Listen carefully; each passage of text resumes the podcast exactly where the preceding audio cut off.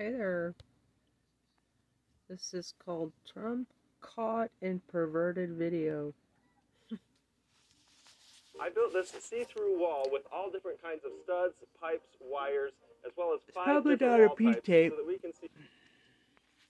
Folks, if there's one way you can describe what old Donnie is going through right now, Donnie. it's that he's playing the worst game of whack-a-mole ever. You know the game where you gotta take them out and you gotta hit the moles and you score points, but there's always they're always popping up and you can never get them all. That's what he's going through right now as he faces scandal after scandal, both political and legal. And I want to get in to some breaking analysis showing not only is he in big trouble, not only is his desperate effort to declare a candidacy not going to work when it comes to getting him out of all of these investigations, but while this is happening, more and more data, more and more analysis is confirming just how central he was to the defeat of his own party a few nights ago.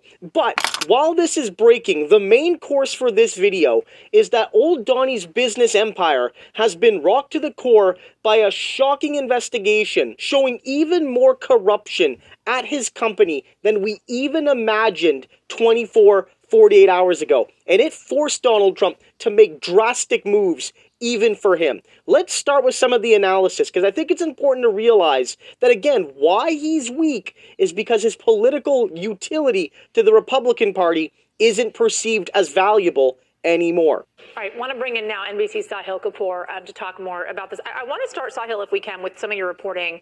Um, I know that you looked at Trump's kind of impact um, on the, the, the midterms um, and how things went. What did you find?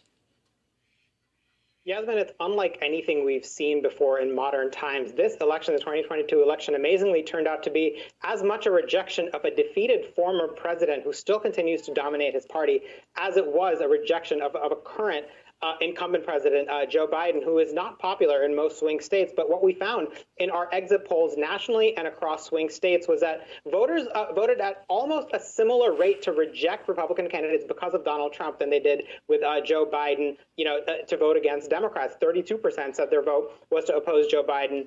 23% said their vote was to oppose Donald Trump. And of course, you can guess how they voted percent for Democrats.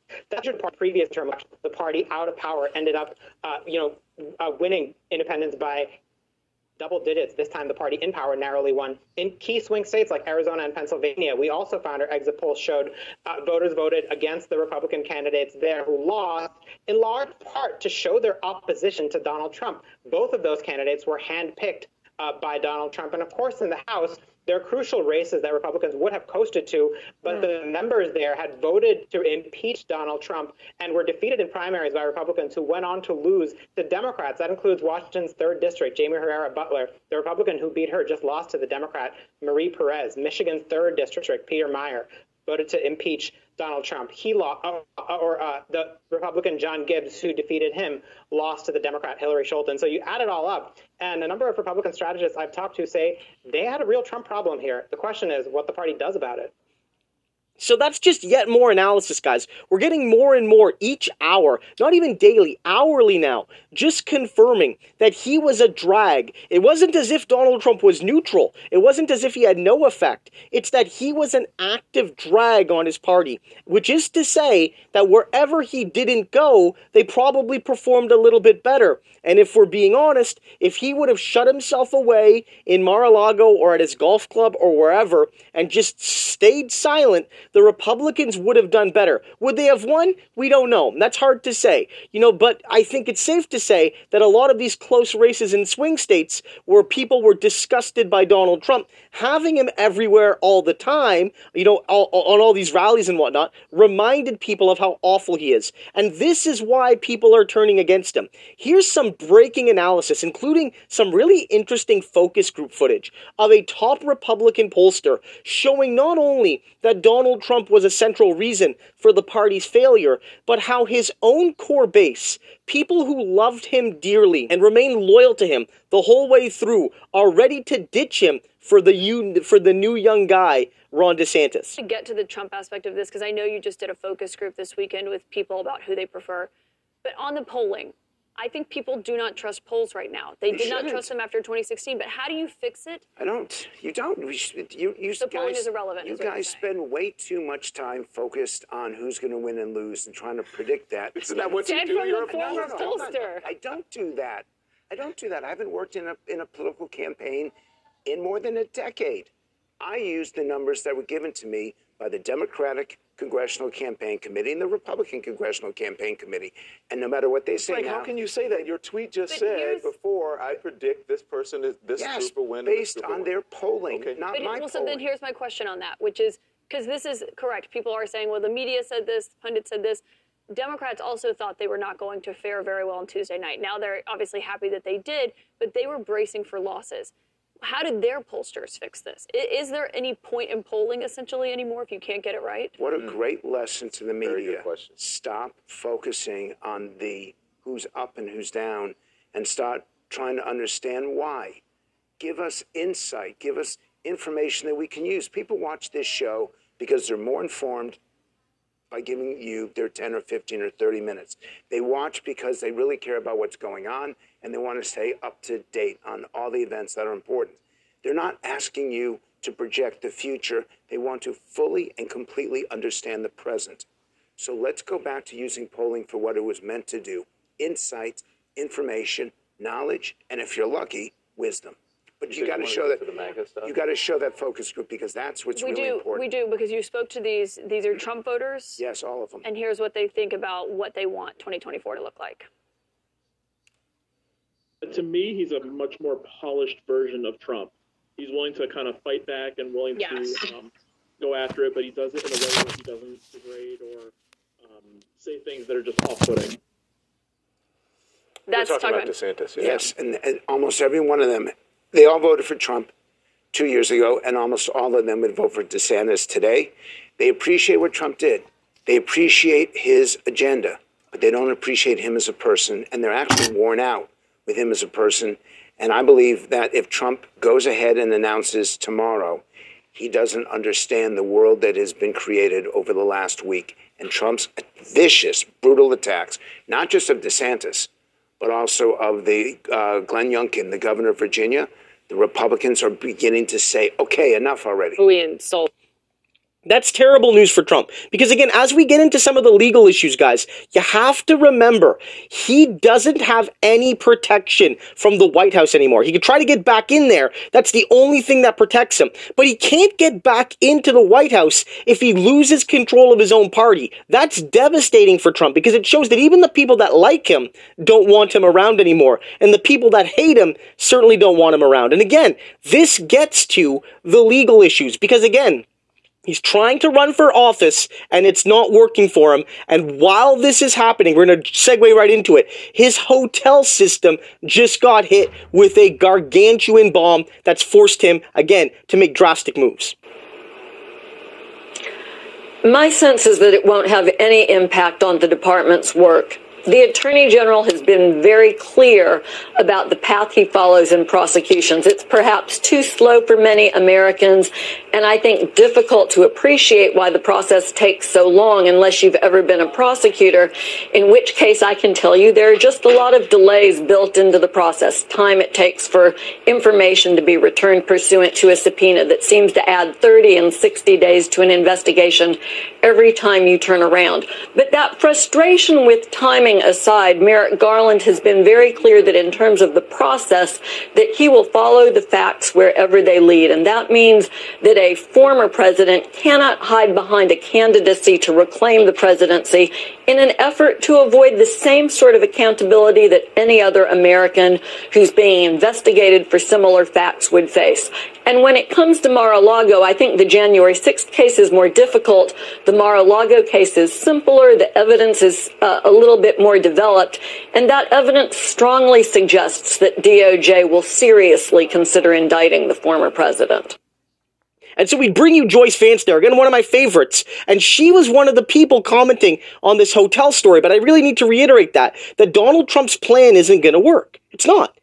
Just declaring two years out from a presidential election, more than a year out from even the primary starting, is not going to protect you. That's an abuse of the idea that you can't be investigated during an election. No one's going to buy that. And this is where the hotel stuff comes in because Donald Trump's hotels just got hit with a massive report. And it's all based on the fact that he was abusing his power when he was president by using these hotels to get all of these shady foreign governments to spend a whack of money unaccountably to enrich himself while they were making deals with the Trump government, with the Trump headed, headed government. And it notes here, wow, House, House Oversight Committee just put out a report concluding that Trump got a lot of money from foreign governments through the Trump hotel than previously reported and received tens of thousands of dollars from GOP lobbyists operating illegally for those countries. Major Trump grift. And it notes here, might be hard to read, so I'll read it out. The newly obtained documents, including hotel ledgers, reveal that foreign governments,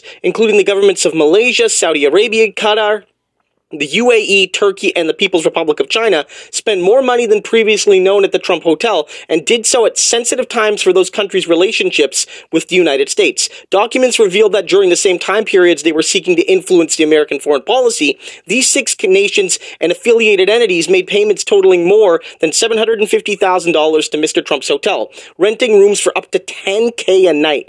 Well connected Republican lobbyists working on behalf of these countries, some operating illegally without registering as foreign agents spent tens of thousands of dollars more at Trump Hotel during the same periods. And this is the one of the reasons this hotel was shut down. You remember, this is the Trump International Hotel in DC. Trump shut it down and then sold his leasing rights to another company. So it is no longer a Trump hotel. And there was a whole bunch of reasons why Trump shuttered it. Of course, because he wasn't in Washington anymore. Maybe he felt he couldn't run it. A big one is that despite all of this BS, the hotel was never profitable. There was one year where technically it made slightly more than it spent, but when you add in the cost of loans, it was still in the, the negative. Trump could never make this hotel profitable during his entire time as president. And so he shuttered it. But honestly, I think one of the reasons he was forced to close this hotel down is because it was a crime scene for his political crimes, for the actions he and his family undertook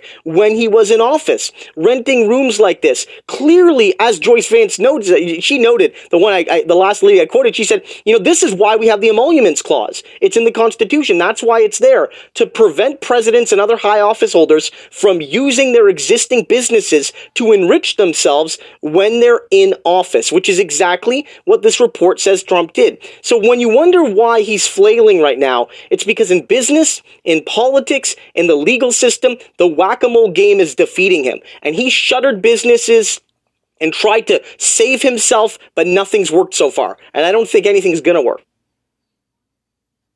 If you want to be healthier, you've got to get Ka'Chava. I started Ka'Chava a month ago because I was eating poorly and I knew I could do better. I'm really conscious about my nutrition, and Ka'Chava makes my life so much easier. I love how I get all these great superfoods that would be impossible to gather myself. Ka'Chava is my secret well, that wasn't the P tape.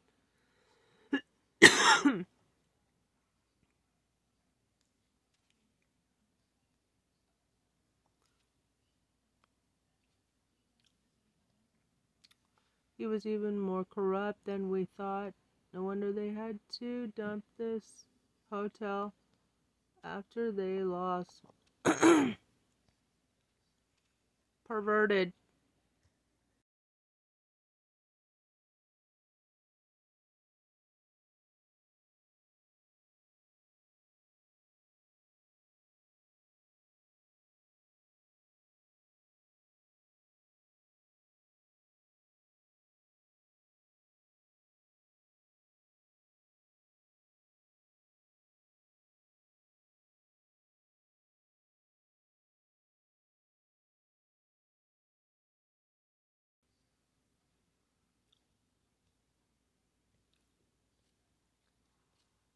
Midtown, let's see, David Rothkopf, The Untold Story of the American Resistance to Save Our Country, 16 hours ago.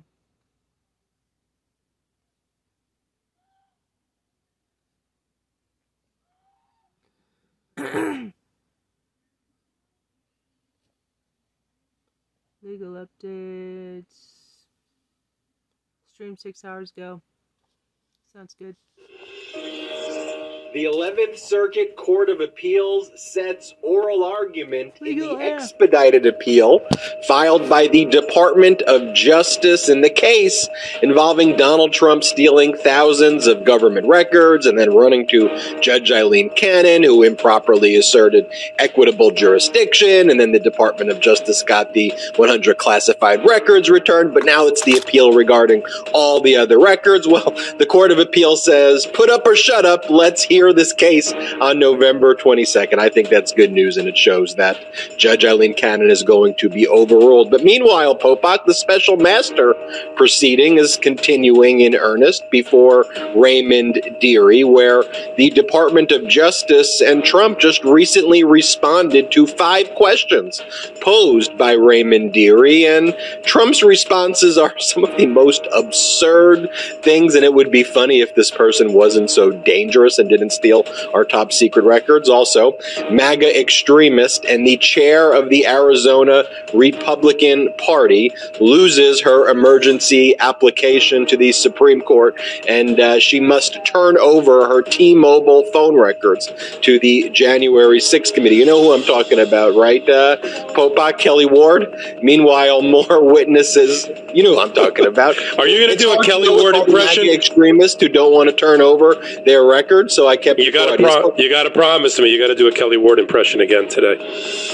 Ultra mega! Ultra mega! More witnesses are called to the stand in the Trump Organization criminal trial, where the Trump Organization is a criminal defendant in a Manhattan trial. And the former Trump Organization chief financial officer, Allen Weisselberg, took the stand earlier in the week and he laid out Trump and the Trump Organization. He did what he said he was going to do when he took the plea agreement, where he pled guilty to 15 felony counts uh, in exchange for not having to serve 15 years in prison and only serve 100 days incarcerated. Also, the Department of Justice has informed the federal judge overseeing a case where the search warrant, or search warrant, had been executed on Rudy Giuliani's premises that the Department of Justice is not going to be prosecuting Rudy Giuliani for his foreign lobbying activity.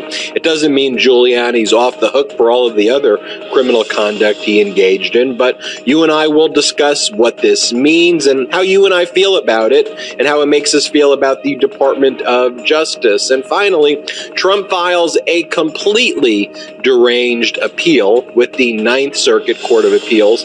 In that lawsuit he filed against Twitter, remember he first filed it in Florida, which he shouldn't have, and then it got moved to San Francisco. Then it was dismissed by the federal judge there.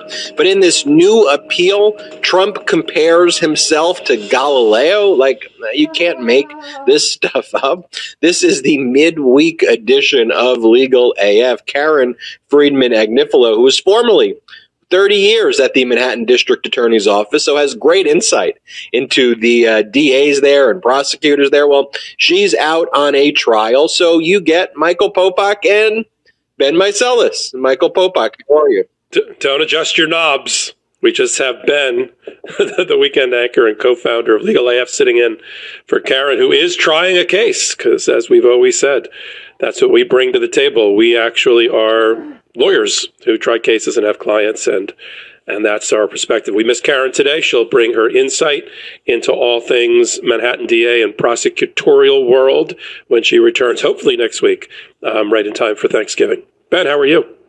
I'm doing great, and I'm doing better knowing that the 11th Circuit Court of Appeals has finally set oral argument quickly, right, in the expedited appeal that was filed by the Department of Justice regarding Judge Aileen Cannon, the Trump appointee in the Southern District of Florida, who on September 5th found that she had equitable jurisdiction, which is like the rarest thing for a judge to possibly find that they could exercise jurisdiction. Equitable jurisdiction basically means there's no law that says the judge should ever get involved, but because the conduct is just so outrageous by the government or an entity that a judge says, you know what, for the purpose of saving equity here, for equity's sake, I gotta jump in. And we've always talked about that the factors that you have to assess as a judge, like the main one being did the government engage in a callous disregard for the rights of the person they're investigating? Like uh, even Judge Aileen Cannon didn't make that finding, but she said, oh,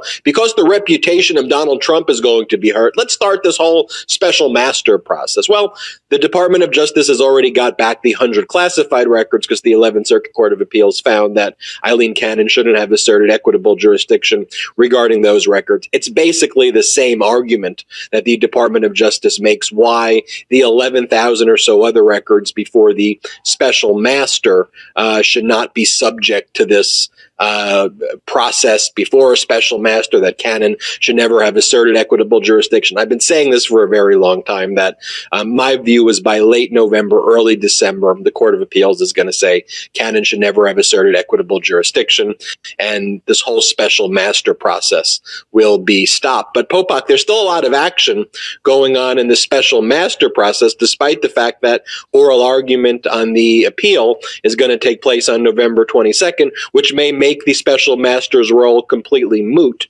And the special master set a hearing for December 1. So what's going on with the special master?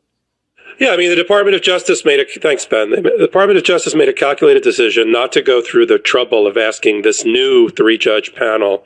We don't know who they are yet. New three-judge panel at the 11th Circuit to issue a stay to stop Judge uh, Dearie, the special master, from reviewing the documents because they want to double track this. Because if they weren't certain when they filed and asked for expedited appeal and an expedited oral argument that they'd actually get it, and they didn't want to have anything really delaying, so they let it they let it be a parallel track. Dearie you you continue with what you're doing now that we got the 100 classified documents back but let's keep that on a very fast track which of course judge cannon who's in the back pocket of donald trump slowed down considerably and allowed um, and gave trump another gift of saying that his work needed to be done by middle of december. And the, and the, and then the Department of Justice said, "Look, we got a great win in our first appeal to the Eleventh Circuit, and there, and let's do it all again with the special uh, the special fast track appeal with a new panel." And I totally agree with you. I'd be I really would be shocked if even a new three judge panel of the Eleventh Circuit found that Aileen Cannon properly exercised equitable jurisdiction, or even had it in this case, and should have set up a special master process in order to uh, funnel all of these and filter all of these documents that were obtained in the search warrant uh, through. I think it comes da- crashing down. The curtain comes crashing down on Cannon's special master scheme. Maybe by just after Thanksgiving, beginning of December, probably a couple of weeks before um, Ray Dearie, God bless his soul, is done with his work. Now, look, he's got a job to do in the meantime. He's got a team of people and some former ex judges that are helping him, and he's trying to pick through all of the legal issues. So you know, people might be saying, why are they even bothering doing all that? Because there's no stay. And unless there's a stay of a court, you got to comply unless and until a higher authority tells you to stop. And so the, the last issue everybody may recall from about three or four podcasts ago that you and I did, Ben, the last issue was somehow Trump and the Department of Justice actually agreed on something, and they agreed that there were five open questions, just five open questions that needed to be answered and briefed in order for Dearie to do his job. And so Dearie set a briefing schedule. Submit your briefs about these five open issues. And when you read them, I'll let you take Trump. I'll do, let me do Department of Justice. The five open issues, which are addressed in both briefs, basically come down to can Donald Trump convert presidential documents into personal documents, either before leaving office or as an ex president? Yes or no? Um, and you know the answer the Department of Justice gave on that one. Two, whether personal documents can ever be covered by executive privilege, because doesn't the assertion of exec- executive privilege mean fundamentally that the documents are not personal? And then, and then the last one, I mean, there's five of them, but I'm grouping them together. The last one is, does Donald Trump have to file a declaration if he's got any issues or bones to pick about the inventory that the Department of Justice used in collecting the documents? Yes or no? You may recall that Judge Dearie wanted an early declaration affidavit from, from, from Trump with a short deadline, and Cannon jumped in and said, no, no, that's outside of your scope as being, I didn't ask you to do that as special master. Don't require Donald Trump to issue an affidavit under oath. We wouldn't want that. So, you know, skip that part. But now they've, you know, it's an issue that's being um, briefed in front of, um, in front of the, uh, uh, special master. And, you know, the, the, if you read this really elegantly, uh, actually, I circulated it at my law firm because it's really an example of amazing uh, writing, efficient, elegant writing by the Department of Justice in 20 pages, which is really small for a brief.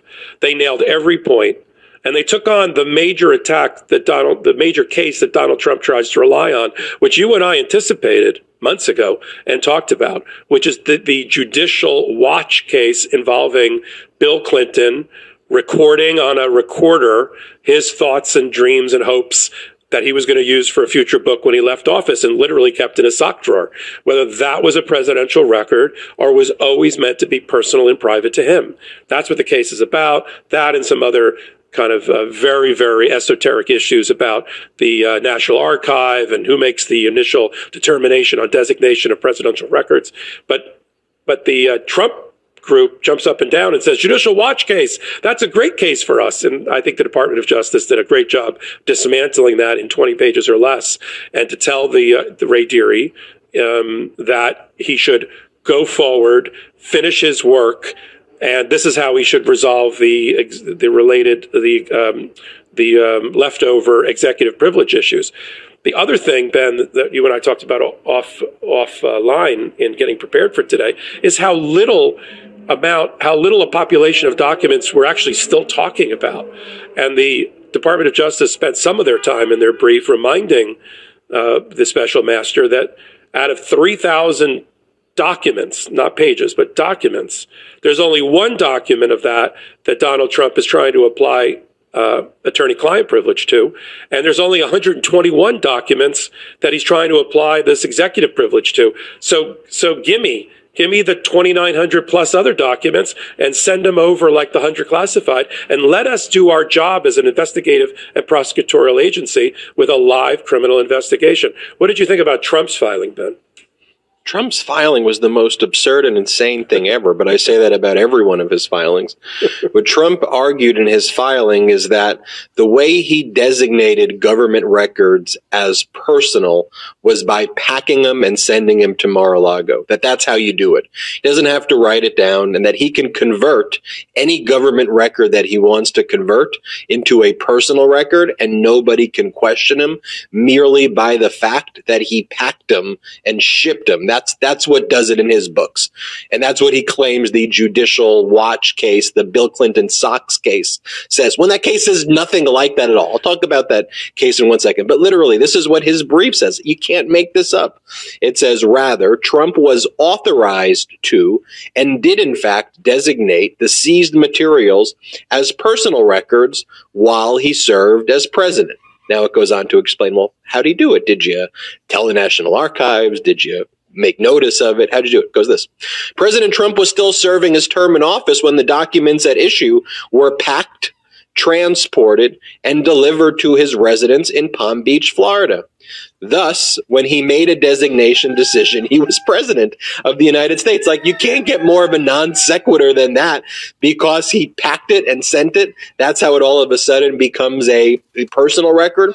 And this judicial watch case that Donald Trump cites, and this is what the Department of Justice laid out in their brief, this group by Tom Fitton, who's not a lawyer, who like basically acts like he's a lawyer. He filed a case against the National Archives uh, alleging these issues about the Clinton presidency. Did he file it during the Clinton presidency? No. The lawsuit was from 2012 about the Clinton presidency. And the issue in, was, as you mentioned, Popok, audio recordings of Clinton's personal autobiography, not government records or stealing records. And the archives had already agreed that those records were personal records.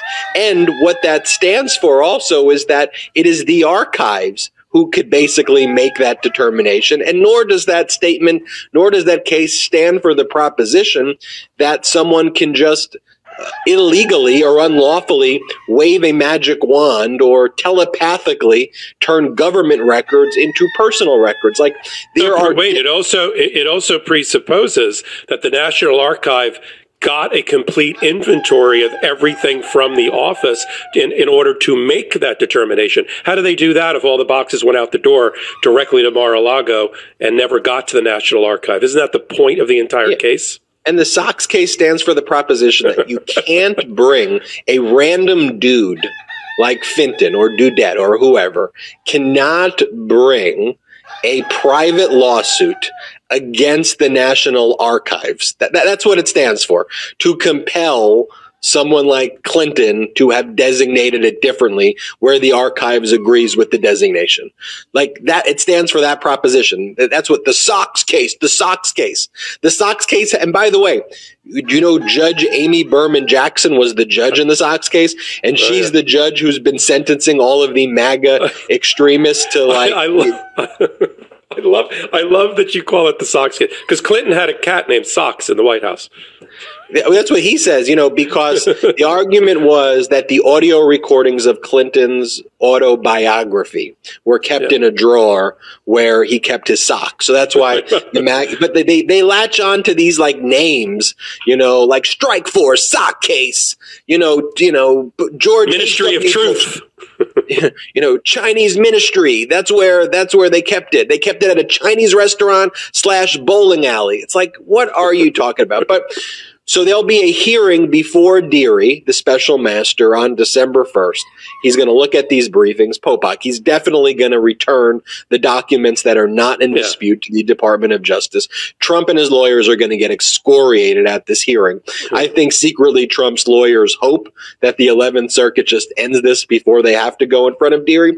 And I think the Department of Justice strategically did that surgical move where they got the classified records back and let the rest of it kind of play out with Dearie, but making at least a good faith attempt to say we should have it because Trump's done himself no favors in this process by making assertions like the one I just claimed, where he basically admits to stealing the records, which could be used in a criminal prosecution. Can't you picture Merrick Garland or whoever the lead prosecutor is in the case? I know they're reporting to him, just saying this because this is what prosecutors do. They let people out in order to continue to surveil them and watch them and listen to them. They get more information than if they shut down the person. You know, they're just sitting in their offices going, "Let him talk." Let him talk. Let him tweet. Let him rally. Let him announce for the presidency. Because he's he has said be- between the last time you and I reported on this and now, in no less than six circumstances, has President Trump, ex-President Trump, uh, implicated himself in uh, the crime. Eventually, it gets out of Dearie's hands. It gets out of Cannon's hands. We'll never have to hear about her again in this case, and out of the 11th Circuit hands, It goes back to being a prosecution of President, ex-President Trump by the Department of Justice. And all these statements that he's been making around it all implicate him. And all implicate him and put him squarely in the crosshairs now that the midterms are over. Absolutely. And the fact that he announced that he's running for uh, whatever he thinks the office is, I think he thinks it's king or emperor, and he calls President Xi king. What's the weirdest announcement in the world. That's not going to immunize him from anything.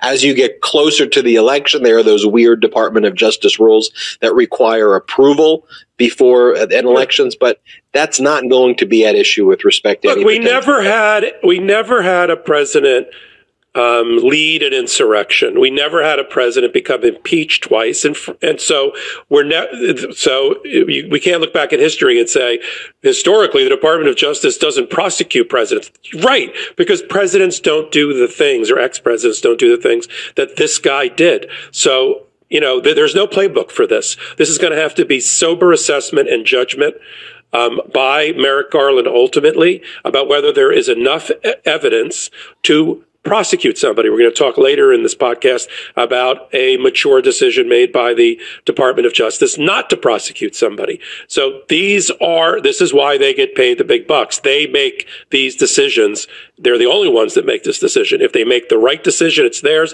If they make the wrong decision, it's theirs. There's nothing anybody, you and I, can't do a thing about it. We can't run into court and make Merrick Garland prosecute Donald Trump. That buck stops with Merrick Garland. Let's talk about this uh, Kelli Ward emergency application that she filed with the United States Supreme Court to try to block turning over her T-Mobile records. The January 6th committee subpoenaed her testimony. She pled the fifth. So then they're like, all right, we need your phone records then. And we're just talking about the metadata, not the actual messages themselves, like uh, who was who made the call, who received the call, the length of the call, and it was narrowly tailored. She made the argument in Arizona District Court that under the First Amendment it violates freedom of association for the government to pry into her political communications as the chair of the Arizona Republican Party. Um, whether you analyze that under a strict scrutiny or heightened scrutiny type of standard, or even an intermediary scrutiny for kind of First Amendment analysis um, all of the courts, the district court and the Ninth Circuit Court of Appeals in a 2-1 decision found that there was a compelling government interest and that the subpoena was narrowly tailored. And the compelling government interest is there was an insurrection. Uh, the Supreme Court received an emergency application through Judge Alina uh, Kagan, um, Elena Kagan, over uh, who was an Obama appointee. Judge Kagan. And so Judge Kagan, though granted the temporary stay and blocked the January 6th committee from a, for a very short period of time of getting the records pending review of the Supreme Court. And Popok, you and I on the weekend show, we just said, look, it, Judge Kagan's an Obama appointee. This is just the process the Supreme Court has gone through and utilized on these insurrection and Trump cases. They've so far almost all, whether you're an Obama appointee, a Trump appointee, a Reagan appointee, whoever whoever the appointee was, a Bush appointee, um, they will the Supreme Court justices will grant a temporary stay referred to the court. What the and court Kagan and Kagan hates the shadow docket.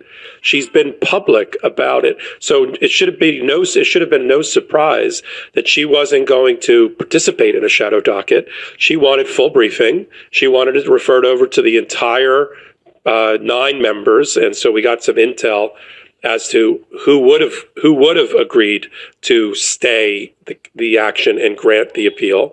We'll talk about that because it was a seven, basically a seven to two decision.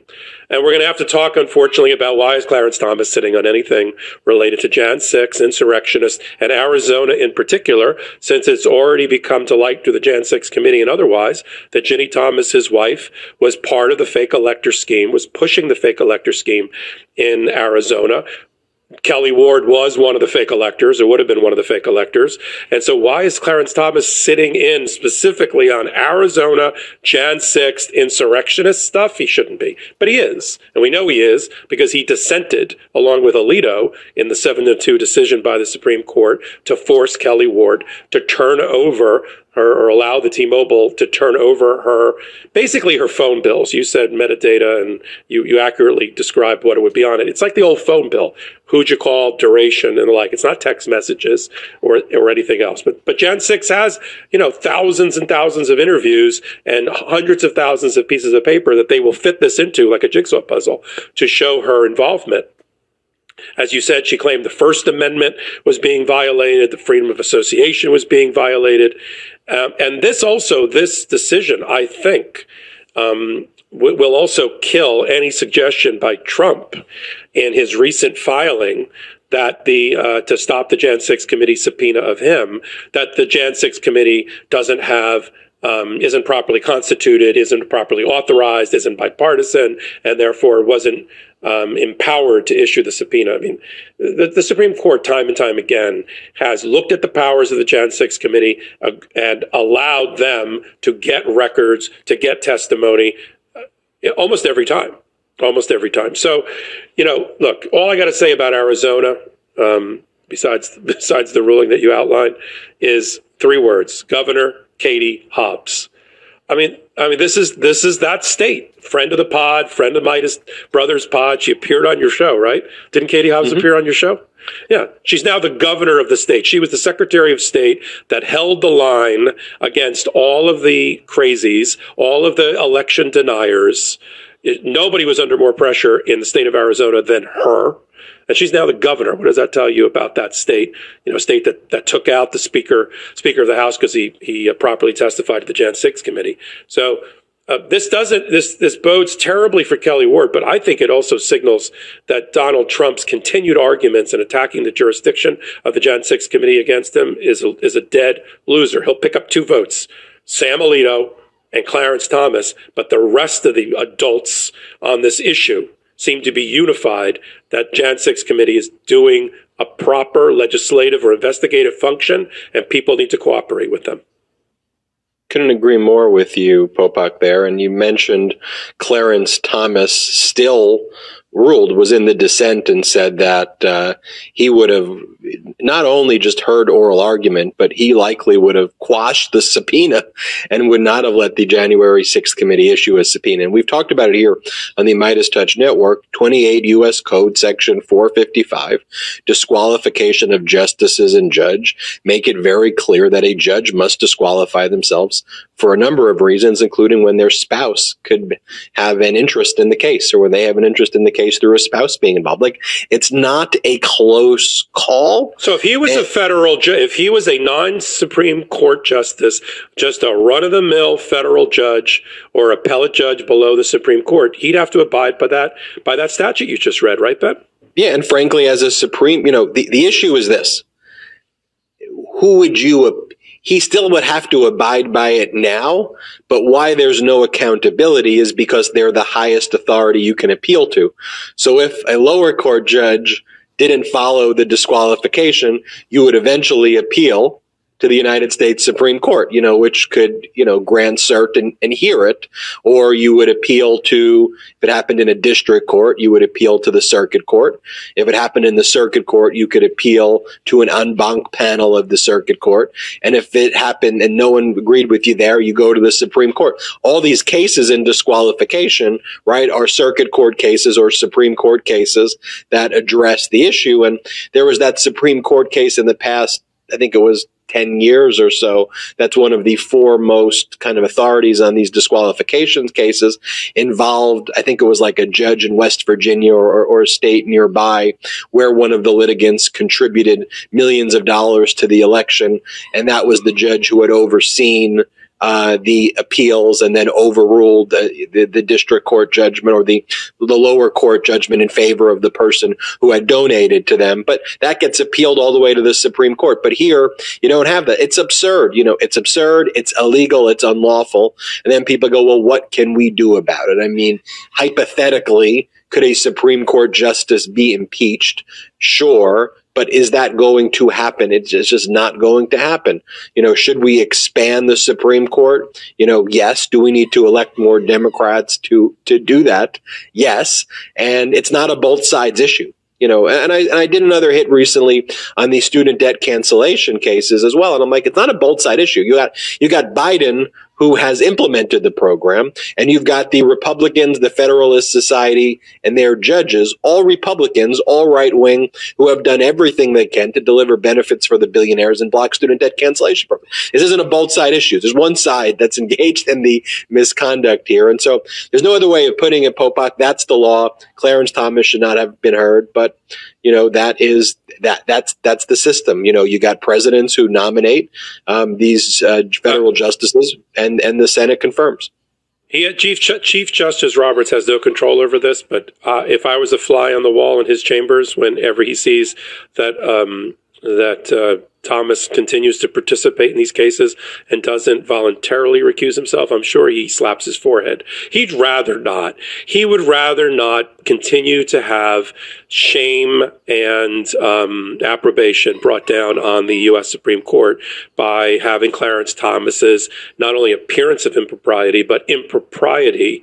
Um, you know, just uh, splashed all over the rest of the Supreme Court in its legitimacy. He'd rather not. The problem is, Ben, as you pointed out, even the Chief Justice doesn't have the power and the authority. Now, he could do one thing, and we'll we'll talk about it over the course of the year. You know, the, the Chief Justice could imp, you know, implement and impose, I believe, a rule of ethics or, or, or, rules of professional responsibility applicable to the nine members of the Supreme Court. He just never does it. He says in his annual, you know, we get to hear from Roberts once a year about the state of the bench. And he always says, we got this. We'll take care of it. We clean our own house. We take care of our own. We take care of our, you know, we'll do, it, we'll, we'll do it self, self discipline. It's not working. It's not working. And it makes the Supreme Court look to everybody else to be illegitimate. Yeah, what Roberts could also do is he could, on a opinion like that, he could just put, and the Chief Justice respectfully requested that Clarence Thomas recuse based on the conflict, and and uh, the request was denied. I mean, what does that do in theory? Nothing, yeah. but at least you can let your you know your voice be heard here. Speaking about letting their voice be heard, Allen Weisselberg reluctantly, his voice his voice is being heard. I guess you could say he went in there kicking and screaming after agreeing to a uh, plea deal for pleading guilty to 15 felony counts. I mean, the the case in New York involves improper benefits being given to executives at the Trump organizations, which weren't being uh, reported as taxable income. And Allen Weisselberg was among many of the executives who got these benefits, which were not taxed as income as they um, should have been. And Allen Weisselberg previously previously pled guilty. His sentencing has been held over pending his testimony. So he testified for the first time on Tuesday, and his testimony so far has lived up to what he was supposed to testify to. Trump was aware of the pro of, of what was going on. The controller, that guy Jeff McConney, was aware or should have been aware, and they were engaged in illegal conduct. I mean, he just basically said it kind of right away. He's set to testify again on Thursday. Popok, what did you think about his testimony? I think that even though he came through with the fundamental admission that he knew that he was committing tax fraud and he does and he believes that people at the higher level must have known that too is sort of where he's left off with his testimony at least at the con- the controller level which is another uh, that's a person who sits next to the chief financial officer. The controller though McConney testified that I don't really understand tax law. That's not my job. And I left it to Allen Weisselberg. Allen Weisselberg confessed that he committed tax fraud because he said he even hid the fact that he was getting a free apartment being paid for directly out of Donald Trump's bank account every month. I mean, there's checks as evidence signed Donald J. Trump um, to his um, to his landlord um, over the course of the year, which which total about a couple hundred thousand dollars a year when you add up like the car and the utilities and the apartment in New York to live near Trump Tower, whatever it was. Um, he said um, he hid that. Weisselberg said he hid it from Mazars, the outside auditing firm, who also did his personal taxes. So, you know, he's in it up to his elbows. My problem with some of what was revealed on the stand is, is as follows, Ben. I don't know if you caught this. One, he's still on the payroll of the Trump organization. He's getting paid $640,000 a year to stay home. Secondly, he's waiting on. He had to admit this, and and and good on the depart the uh, Manhattan DA's office for bringing this out to show a potential bias here and a potential witness tampering here by the Trump organization, who's who of course is the main the main uh, defendant here, because Allen Weisselberg testified that he's waiting I guess in January on a $500,000 yearly bonus that he's gotten year after year. And they, and the prosecutors asked him, well, well, when do you get that paid? He goes, that would be probably in the new year. And he said, well, are you expecting to get it? And he said, I hope so. And they said, well, who's responsible? Who makes the decision as to whether you get it or not? And he said, Eric Trump, who runs the organization and has since 2017. So this guy, not only is he still getting paid on the payroll up to $700,000, he's waiting like a pork chop being dangled in front of him, a big fat carrot by the Trump organization. In other words, yeah, I get that you're going to have to testify truthfully.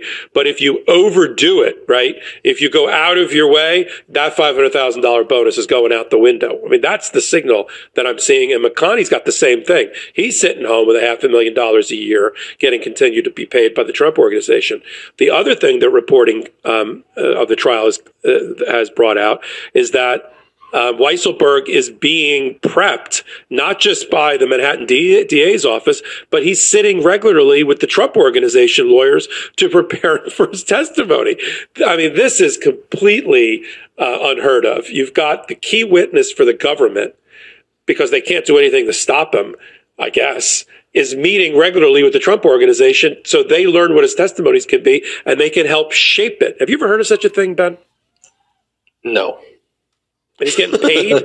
he's waiting on a half a million dollars if he's a if he's a good boy and Donald can you know, this is the guy that on the day he made his deal, you know, and we were like, yes, justice will be served is the same day Donald Trump and the Trump organization threw him a birthday party in the Trump Tower. You know, he says in his testimony about that that he regretted that that it was his son who threw it for him, and there wasn't a lot of people, and it was just a birthday cake. But you know, the, oh, the, it was the like it was like the announcement that Trump's running for office.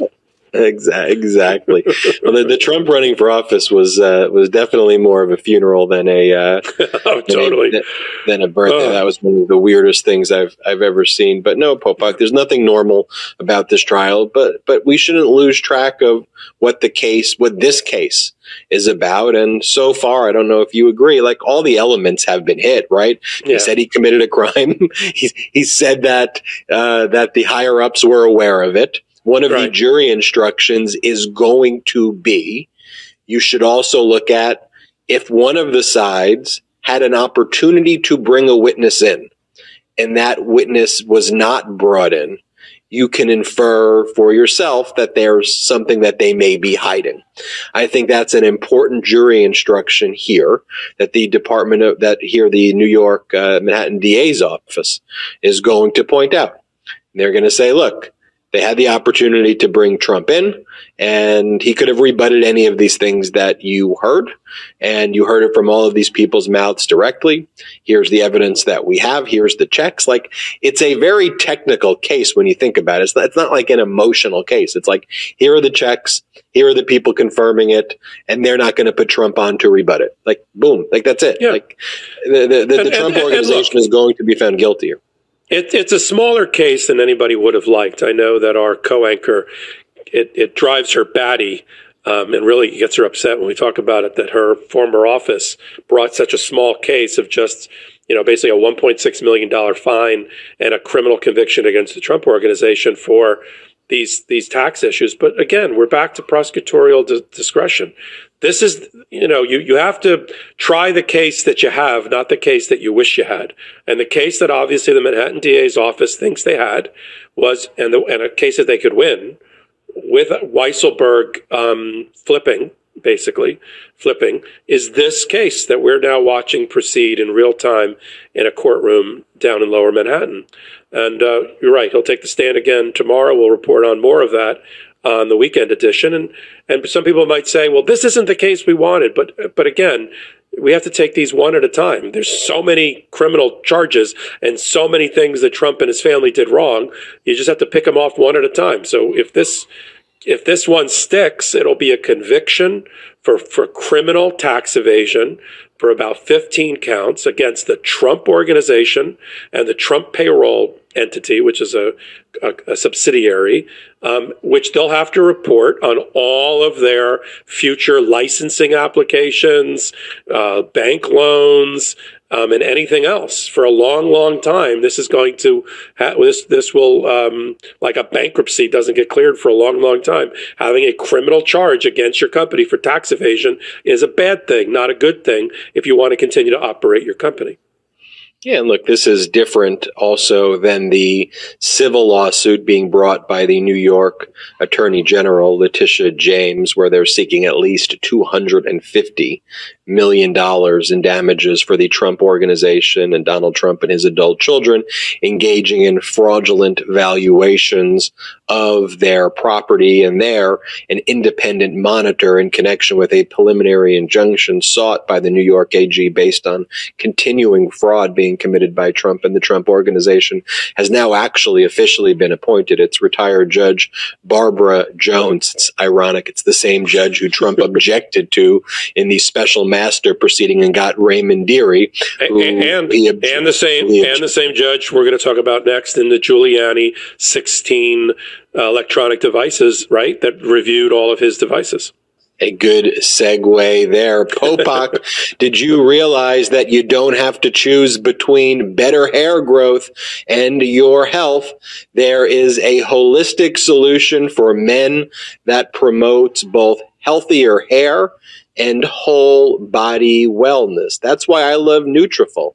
It's the number one dermatologist recommended hair growth supplement, clinically shown to improve your hair growth, thickness, and visible scalp coverage. I'm not sure if you've been noticing it, Popok, but it looks a little thicker right now. Nutrafol's hair growth nutritionals go beyond genetics to multi-target the root cause of thinning, including stress, hormones, nutrition, metabolism, aging, and lifestyle through whole body health. It's physician formulated using natural medical grade ingredients and Nutrafol's drug-free patented technology provides consistent, reliable results without compromising your sexual health. In a clinical study, men showed progressive improvement in hair growth and thickness after three and six months.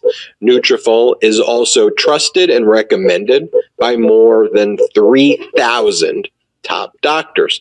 You can grow thicker, healthier hair and support our show by going to Nutrafol.com slash men and entering the promo code promo code legalaf to save $15 off your first month subscription. This is their best offer anywhere. It was negotiated directly by me and Popok and it's only available to US customers for a limited time. Plus free shipping on every order, Popok, plus free shipping. Get $15 off at Nutrafol.com slash men. This is how you spell it, everybody. Write it down. N-U-T-R-A-F-O-L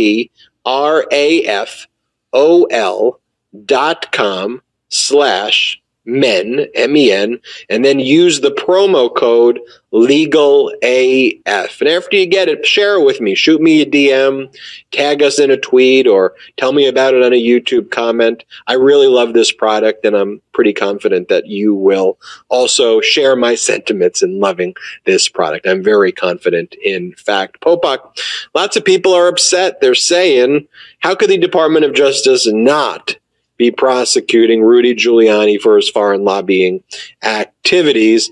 They executed the search warrant. A special master was appointed, Barbara Jones. She was appointed. They went through all of these records. And after this whole process, the DOJ just sent a letter to the federal judge saying they're not going to need the services of the special master anymore because they're going to decline to prosecute Giuliani. Um, I'm seeing a lot of messages very angry, very upset at Merrick Garland. And, you know, look, I, I I'm not a, I don't try to like, I'm, I'm not like a Garland, like, I love Garland for the sake of just Apologist. saying, you know, yeah, I'm not a Garland apologist here.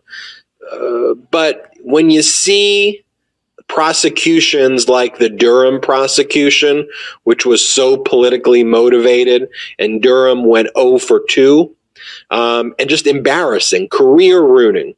Um, and you see the methodical steps that the Garland uh, that Garland DOJ is taking in contrast to Durham. And then you look recently at that foreign lobbying case, the FARA case, the foreign agent registration case with Tom Barrack, um, where it was really tough, I think, for the jury to understand because the Trump organization, I mean, the Trump administration, which ran as the organization as a cartel, was kind of so corrupt that what was foreign lobbying and what was, you know, just activity that would normally occur by businesses that can have foreign relations, you know, with companies was a tough one for the jury to understand there. What do you think about this, Popok? I know people are really upset. Yeah, well, let me let me start with the following. I don't think Merrick Garland is the one that pulled the plug on the prosecution. There's certain things that Main Justice and the and the Department of Justice at that level um, get involved with, and there's certain ones that are just the individual U.S. attorneys' offices. Damian Williams, who's the new U.S. attorney for the Southern District of New York, taking over in a long line of Southern District of New York prosecutors, all the way back to Rudy Giuliani, who ran that office back in the 80s and 90s. Damian Williams made the ultimate call. I don't think he got pressured by Merrick Garland at all. Um, Rudy Giuliani, despite his um, his imagination, is not that level of person. He's not an elected official. He's not a person running for office. He's a, you know, over 70, now forcibly retired attorney um, who runs around, you know, trying cases in his mind or on television.